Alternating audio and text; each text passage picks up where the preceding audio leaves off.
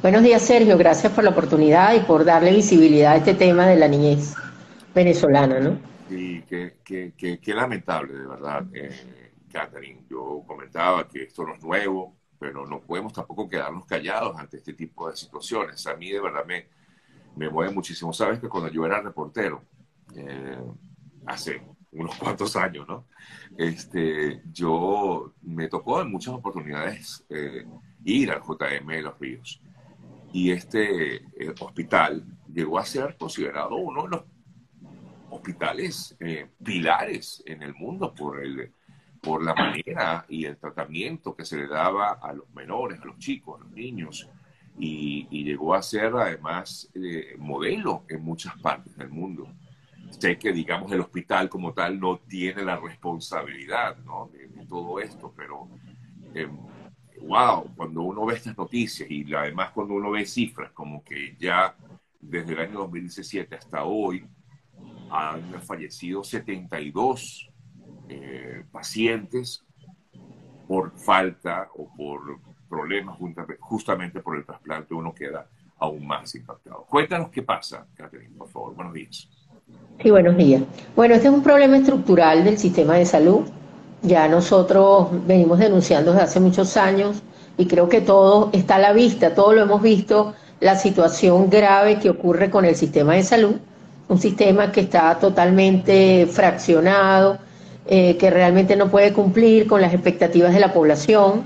Estamos hablando de que más de un 90% de la población no tiene seguro privado, según estimaciones de la organización Un Venezuela, que viene recabando esta información de una manera eh, concienzuda y con estadísticas. Y, y bueno, y lamentablemente este sistema nos ha llevado a lo que estamos viviendo, porque la falta de inversión, la falta de políticas públicas ha hecho que, que lamentablemente pues ya tengamos un sistema de procura de órganos que es una de las políticas públicas importantes en cualquier país, suspendido desde el primero de junio del año 2017.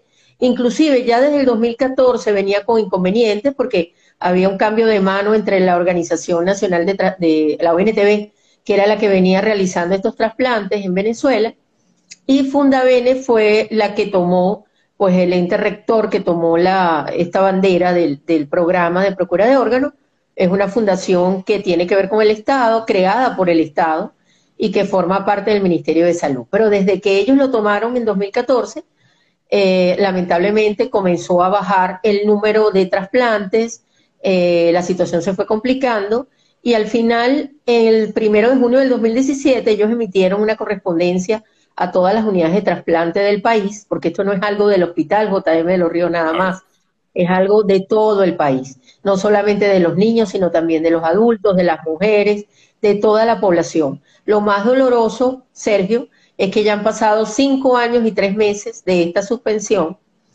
y nosotros de verdad nos ha tocado la, terrible tarea de estar contando eh, los niños que han fallecido solo eh, con síndrome nefrótico en el Hospital JM de Los Ríos, porque bueno, allí trabajamos, pero esta situación se multiplica en mucho en todo el interior, lamentablemente no tenemos esa información, sabes que tenemos un problema grave de opacidad eh, en materia de información, de boletines epidemiológicos, de, por ejemplo, oye, todo lo que son los boletines de mortalidad infantil, de mortalidad materna en Venezuela, no se publican desde el año 2016, algunos desde el 2014. Entonces estamos a ciegas, eh, pero bueno, hay poca información, pero la poca que existe la hemos ido recabando muchas organizaciones de la sociedad civil. Y en este caso, con mucho dolor, eh, ya hemos llegado a 72 niños. Eh, son niños que nosotros nos preguntamos si son muertes evitables, porque qué hubiera pasado si esos niños, además de tener su alimentación requerida, si se hubiera cumplido con los medicamentos, los insumos y con el programa de trasplante, estuvieran vivos en este momento. También estamos hablando de que estos trasplantes no solamente es el trasplante renal, eh, cuando hablamos de un programa de procura de órganos, también hablamos de, por ejemplo, trasplantes de médula ósea, los cuales tampoco se pueden realizar en el país. Tenemos en este momento solo en el JM 25 niños esperando por este trasplante que no se puede realizar porque no tienen donante compatible, no hay banco de médula ósea en el país, no hay unidades especializadas. Entonces, mira, eh, tampoco es, muy delicado, o sea, realmente la vulnerabilidad de esta población, los derechos humanos fundamentales que se están vulnerando, bueno, son muchos. Ahora, te consulto, Catherine, ¿estos 25 pacientes permanecen hospitalizados en, eh, en este centro? No. En el caso de los niños con trasplante de, que requieren trasplante de médula ósea, que tienen alguna condición hematológica, pueden tener, por ejemplo, síndrome, eh, por ejemplo, leucemia mieloide, LLA, eh, linfoma Hodgkin. Bueno, son personas que realizan, niños que realizan tratamientos en el hospital que dependen del servicio de hematología. Hay algunos que están hospitalizados, otros están en sus casas, pero mira, lamentablemente se van apagando. Eh, son niños que, en el caso, por ejemplo, y, quiero volver al tema de, los niños que están a la espera de un trasplante renal, son niños que pasan más de la mitad de su tiempo de vida dializándose en una unidad de diálisis, porque se supone que eh, la población que está en una unidad de diálisis, tanto niños como adultos, van a pasar un tiempo perentorio. Es un tiempo corto, no es eh, un tiempo tan largo. Por ejemplo, te voy a dar un ejemplo, Niurka Camacho, que es una adolescente que falleció el año pasado y que para nosotros pues marcó un antes y después en esta lucha y ella eh, tenía 15 años cuando falleció y había pasado 11 en la unidad de diálisis del Hospital JM de Los Ríos. Entonces, así como ella, casi todos los niños te pueden, pueden contar la misma historia, igual los adolescentes.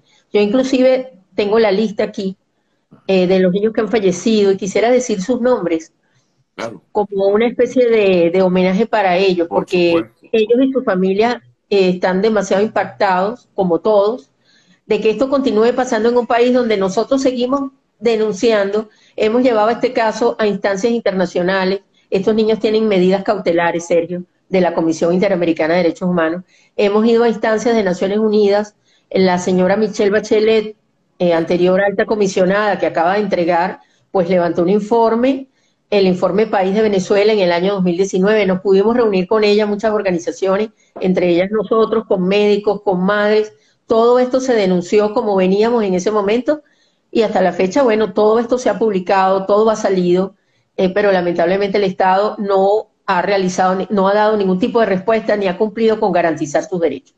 Estos niños son Juan, no voy a decir sus apellidos, pero Juan, Ángel, Milán, Jefferson, Anthony, Diego, Carla y Stephanie. Son nueve niños que han fallecido este año. La más chiquita era Carla, que tenía cinco años, y el mayor ha sido Juan y, y Gerber, son niños que pasaron muchos años en el hospital y de verdad que nosotros estamos todos que ya no sabemos qué más hacer. Mira, han habido, y creo que todos hemos sido testigos, protestas, manifestaciones de las familias, de las madres, eh, nosotros las organizaciones acompañando, hemos hecho de todo y realmente no pasa nada. Inclusive, eh, este es un caso y, como, como sabes que, bueno, seguirá intentándose en distintos mecanismos internacionales Actualmente estamos solicitando que la misión de determinación de los hechos continúe en el país, igual que la oficina de la, del alto comisionado ahora, que es un austríaco que acaba de ser nombrado.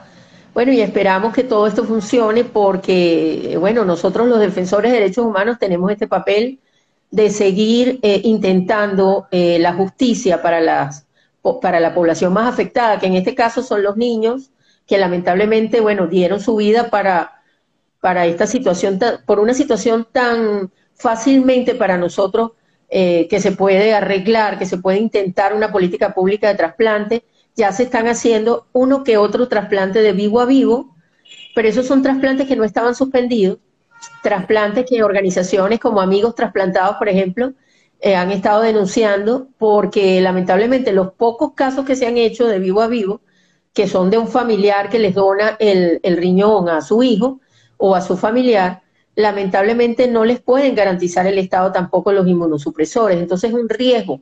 Hasta tanto no tengamos todo el programa montado, tengamos el programa que nosotros estamos denunciando, que está suspendido desde hace cinco años y tres meses, que es el programa de cadáver a vivo, hasta que este programa no funcione, que es el programa donde realmente se le hacen más trasplantes en cualquier parte del mundo eh, a las personas, ¿no? Es el trasplante más utilizado.